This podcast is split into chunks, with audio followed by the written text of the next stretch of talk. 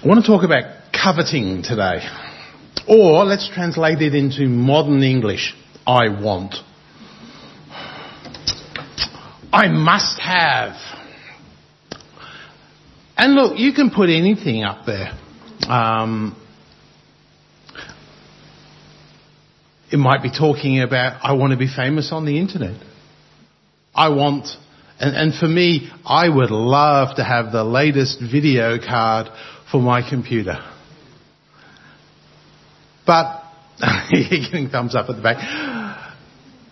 Whatever it is, it's that feeling of, I want. And insert whatever you like in there. Because I'm seeking something. There's something um, that I'm missing, that I need for my fulfillment. I need it to make me happy. You know, I, I won't be happy unless I have this. Um, because something's missing in my life. And it's the best video card that's currently available. And unfortunately, next year, there'll be a better one. So if I get this one now, does that mean I have to wait two years to get the next one, or should I just go and get the next one anyway? You get the idea, all right? And really, when you think about covetousness, and the definition here has been written in such a way that it's primarily focused on possessions. Um, I'm going to argue that that's probably not quite accurate, but it does encompass that very much so. And that's its strong desire to acquire something, right? Whatever it happens to be. And it can be possessions, it can be a whole range of things. And there's a secondary one to it as well. And it kind of reflects the way people go about it. I'm going to climb all over you to get to the top. That sort of idea of I'm going to treat, how I'm going to treat other people in my pursuit of whatever it is. And that can lead to things like exploitation, et cetera. Um, so what sort of things do we cover? Um, we know video cards. Um, but there's a whole range of things. Um, some people, it's clothing, it's jewelry, it's cars, it's computers, it's watches, it's bikes, it's jobs, it's promotions, it's um, being famous on the internet, it's all sorts of things. But something that's going to make me complete. Interesting, there's one missing on that, but we'll get to that in a little while. So how do I tell if I'm coveting? Um, is there a little magic sign that comes up, warning, coveting, um, little red light, flashing lights on the top? Uh, we wish. In Exodus, part of the, um, the, the Ten Commandments that were originally given, um, God addressed this. And, and just look at the range of things he covers. He says, you shall not covet or desire after your neighbour's house, shall not cover your neighbour's wife, nor his male servant, nor his female servant, nor his ox, nor his donkey, nor anything that is your neighbour's. And if you think about, particularly in those days, what was the um, the, the banks didn't exist. So what was the, the main measure of how wealthy you were, for example, was what you had. But notice it's not just the bits and pieces. It's like wanting the, the neighbour's wife. Oh, you've got a better wife than me, you know, I'm going to trade mine in and get a new one. Um, I want, I want this because, you know, somehow that's going to make me complete. That's going to fill in everything that I'm missing. All right, so you, and again, you can sort of see the range of things that this sort of idea covers. And some of the telltale signs. We often get things we don't really need. Um, why do we do it? Because we see somebody else has got it. Very back, much back to that Old Testament command. But they've got one. Um, I must have it. Uh, um, afterpay. Afterpay was invented for people to covet. All right? Because even if you can't afford it, let's have it now. Um, it's the latest. It's the greatest. It matches my whatever else that I bought last week. Um, And we come up with all sorts of wonderful excuses. But it was on sale. It's it's this limited sale, and if I don't buy it now, I'm not going to get it. Um, you know, everybody else is doing it. Everyone's got one, except me. Um, it's just this once. Uh, I, w- I won't do it next week. Yeah, see how long that lasts. Why? Because some, something I'm not satisfied with it. Um, I'm not satisfied with what I've got now. And this is going to fix it. All right? It's, it's going to make me happy. Um, and, and I make excuses for why I need it. All right? All sorts of excuses. Now, if I had one of those, just think what I could do for God. All right? If God gave me the winnings from Tatts Lotto, which I've got no idea what that currently is, just think of how much benevolence I could do. And can you... Uh, I don't know if anybody's ever tried that one, but um, the idea of I can justify what I'm doing by working God into there somehow. All right? And that isn't to say that... Um, You can't use the things that you've got for God. You obviously can. God says do it. But the difference is, it's not the real reason I'm getting it. It's the excuse. Oh yeah, I want to buy this. Now what can I use to justify it? This, and it's the other way around. Rather than God's blessed me with it, how can I use it for God? And, and really, you think about it, it's because I want... Not because I want to, um, and I've got to be careful here, I want to serve God. I'm serving God, and how can I serve God? And, and that's really what the difference is. Um, so part of this is look at the reasons why you think that that needs to be bought or whatever it is. Um, do I really need it? Are these excuses or the real reason? So what was my first consideration? And again, I'm talking about material things, particularly in some of those questions. But let me give you an example. Um, and I've heard this one from someone.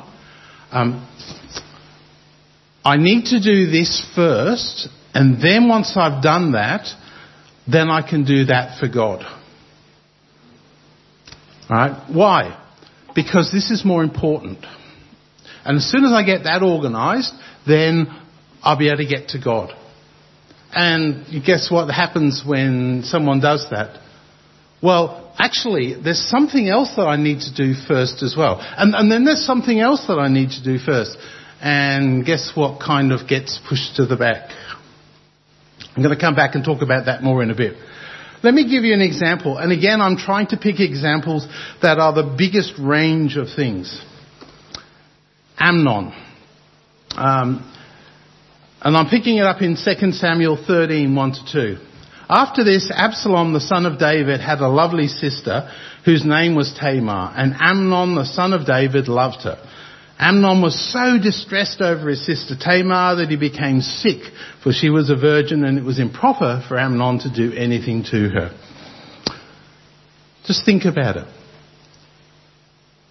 I want, to the point where I'm getting sick, because I want, I must have. He's coveting his sister. And um, I think the word love there should be lust rather than love in our understanding.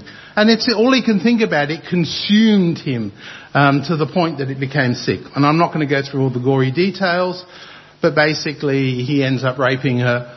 And then it's interesting to watch the flip. This thing that he must have becomes, I don't want anything to do with you. Destroys a life to get what he wants, and what? It's nothing. Can't stand the sight of her afterwards. So this thing that he must have, and yet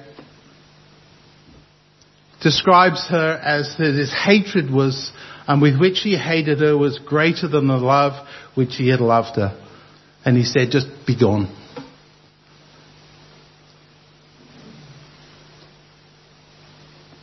Something a little bit more pleasant.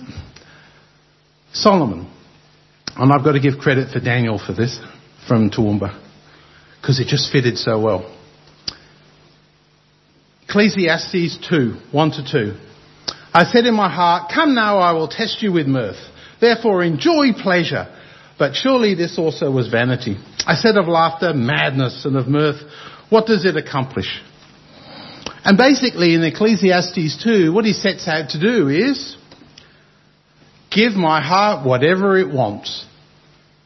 So in verse two, he talks about pleasure. Verse three, he talks about wine. Verse four, great accomplishments. Look at the things I've done. Get into servants. I've got more servants than anybody else. Wealth, singers, musical instruments. To the point where he had more than anybody. So can you imagine just the stuff? If you just let your heart go and say, look, whatever I want, I'm just going to get. All right? And I'm king and I can do it. And what was the great result of this experiment? Whatever my eyes desired, I did not keep from them. I did not withhold my heart from any pleasure, for my heart rejoiced in all my labour, and this was my reward for all my labour. I deserved it. I did all this, I deserved it. Then I looked on all the works that my hands had done and on the labour in which I had toiled, and indeed all was vanity and grasping for the wind. There was no profit under the sun. So that idea was basically, here, here's this great thing. I'm going to see how fulfilling all this stuff is. I'm just going to let myself go. Anything I want, I'm going to get. And the conclusion, if I rewrite that vanity and stuff into modern English, it was a big waste of time. Did it satisfy? No. Didn't give him what he was looking for. And in fact, quite often the outcomes of coveting um, are exactly the opposite of what we expect. Amnon and Tamar. David and Bathsheba. David coveting after Bathsheba. What did that result in? Murder, cover up. Micah in two two talks about they covet fields and take them by violence, and also houses and seize them, and they oppress a man in his house and a man in his inheritance. Oppression. Micah three one, her heads judge for a bribe, her priests teach for pay, her prophets divine for money. Yet they lean on the Lord and say, is not the Lord among us? No harm can come among us. And if you think about it, I'm only going to do my job because you pay me. It's called bribery in most countries. And so justice is up for hire. All right? Services of God, up for hire. You want me to tell you what the future is? Pay up.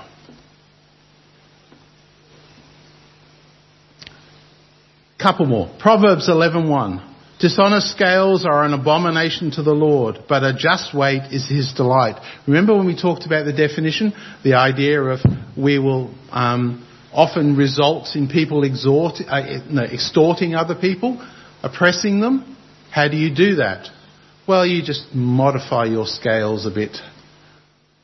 So when they buy a pound of flour, how much do they get? zero point nine five pounds. I just make a little bit of extra money. Get the idea. Those who oppress the poor to increase his riches. Those who give to the rich will surely come to poverty. Isn't it interesting that um, some of the outcomes you think of, just th- this is going to be so satisfying, and yet it isn't. Oppression, denying of justice, corruption, uh, and poverty when you're seeking riches. So, what do we do? Colossians three, one to seven. If you are raised with Christ, seek those things which are above, where Christ is, sitting at the right hand of God. Set your mind on things above, not on things of the earth. For you died and your life is hidden with Christ in God. When Christ, who is our life, appears, then you will also appear with him in glory. Therefore put to death your members which are on the earth. fornication, uncleanness, passion, evil desires, and covetousness, which is idolatry. Because of these things the wrath of God is coming upon the sons of disobedience, in which you yourselves also walked when you lived in them. So what's the problem? Where's our focus? On me, on the world, the things that I have in this world. What's the solution? Get your mind off that stuff. Get it on God.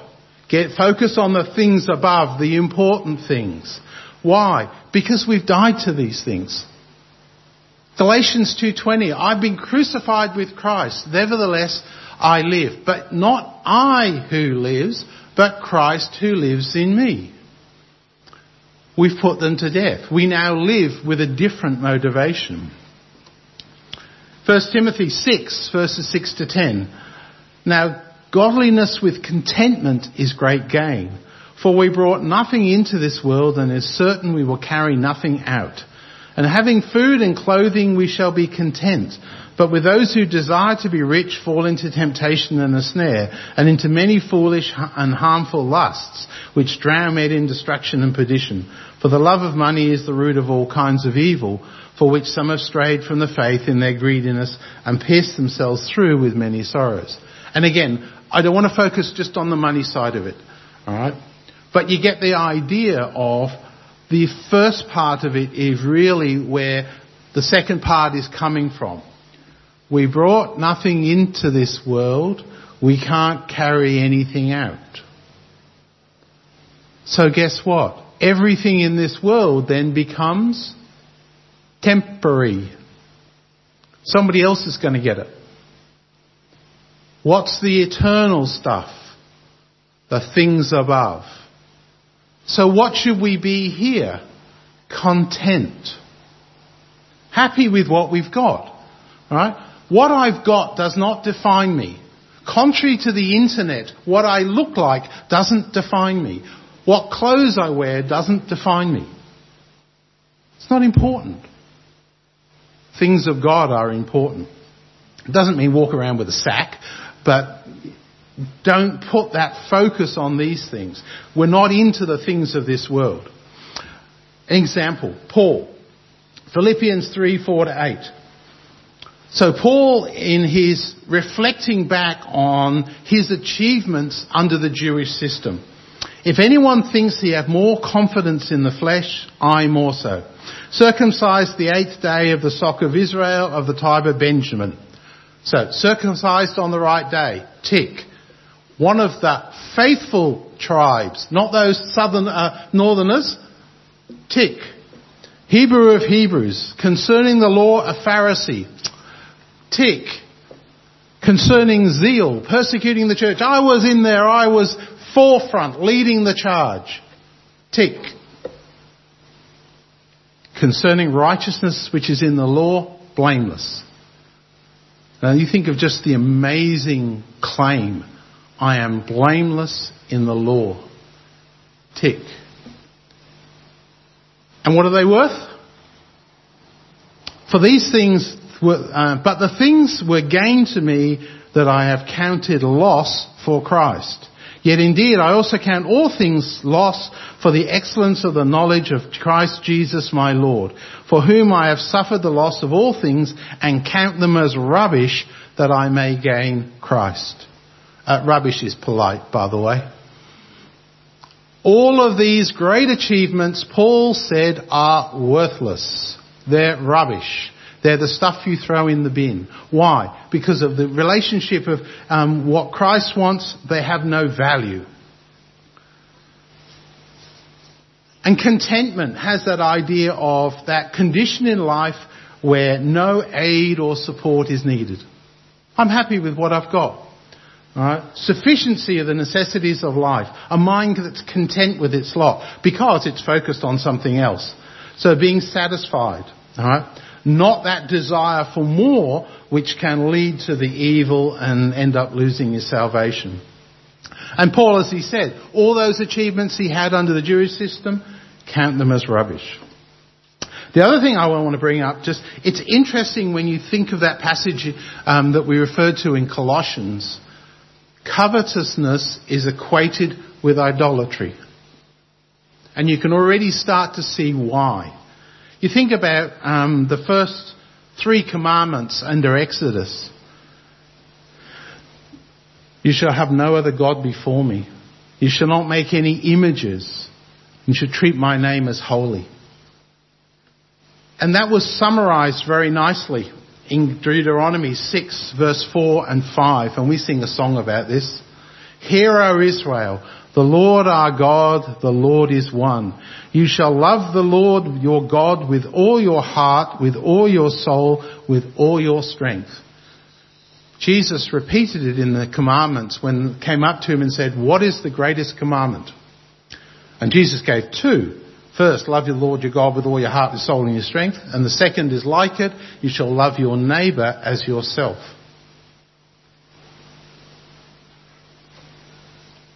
So God then becomes number one priority, above everything else. Because how can you love God with all your heart, or your soul, or your mind, if God is constantly being put down under something else? Has to be, has to rank above everything. So God is the focus of my energy, my thinking, my love, et cetera. He's the one that we trust in. And you can go back countless examples in the Old Testament. Marching around the walls of Jericho. Who here thinks that if I blow a few trumpets and walk around in a circle, um, that walls fall down? Great military strategy. Nothing to do with that. God knocked them down. They had to trust God. They had to put their trust in God, and God delivered, like he said he would. All right? He is the one that we seek comfort on. He's the one that provides our needs, who gives us contentment, who gives us the purpose and fulfillment in our lives. But what we tend to do is we tend to substitute God for other things. But this will make my life complete. And guess what? It doesn't. Solomon proved it. All of that, and he proved that. You, all these other things we like to substitute for God don't. And not only that, it's constantly pulling our focus back onto the things around us, the things that we value above all else. Where is our energy devoted? Is it the things that we have, the things that we've collected? The things that we place our trust in. I can retire now because I've got enough money. Or, God will provide the things I need. Is it the things we seek to provide that contentment or comfort? Or is it that we look to God for contentment, for comfort? He's the one who brings us the satisfaction in our lives here. The things we seek because they're important to us, that's where our focus is. And if it's my bits and pieces here and now, well, guess what? I'm focused on the things of this world. If not, then I'm focused on the earthly things. Uh, sorry, the heavenly things, rather. So, earthly things, that's where covetous leads us to. Becomes that competition, that replacement for God. Think back to Timothy. This desire after money leads us into all sorts of evil. Look at some of the examples that we have. And then it becomes a choice between God and um, everything else we have. Matthew nineteen. Now behold, one came and said to him, Good teacher, what good thing shall I do that I may have eternal life? And he said to him, Why do you call me good? No one is good but one, that is God. But if you want to enter into life, keep the commandments. He said to him, Which ones? Jesus said, You shall not murder, you shall not commit adultery, you shall not steal, you shall not bear false witness, honour your father and mother, and you shall love your neighbour as yourself. And the young man said to him, All these things I have kept from my youth. What do I still lack? And Jesus said to him, If you want to be perfect, go sell what you have and give to the poor, and you will have treasure in heaven. And come follow me. But when the young man heard the saying, he went away sorrowful, for he had great possessions. And as I said, it comes down to a choice between the things of this world and God, and who wins, that tells you where your focus is. For him, it was on the things that he had. And, and you think about it. Who here could sit there and say, I have kept these commandments from my youth? It's quite an achievement. Right? But yet, his focus was on something else. And he says, you lack one thing. These things are a hindrance to you. Get rid of them. And he didn't, because they were more important than God. So coveting, it's not just, it's not being content with what we've got, but wanting something else, something to fulfill us, something, whatever the justification is. And you can think of oodles of those. But it focuses our mind on the things of this world, displaces God as being number one, and becomes idolatry. But rather, we should be content, be satisfied with what you've got, looking to God for that satisfaction, looking to God, trusting in God, be heavenly focused, um, be what Jesus said as twelve years old. Do you not, did you not know that I must be about my Father's business? Is that what we say? I must be about my Father's business. Or am I thinking about what the latest what of whatever is? When I think I want something, ask yourself, how does this help with God, my service to God? Do I, why do I really want it? And is it going to be a hindrance to my spiritual walk with God?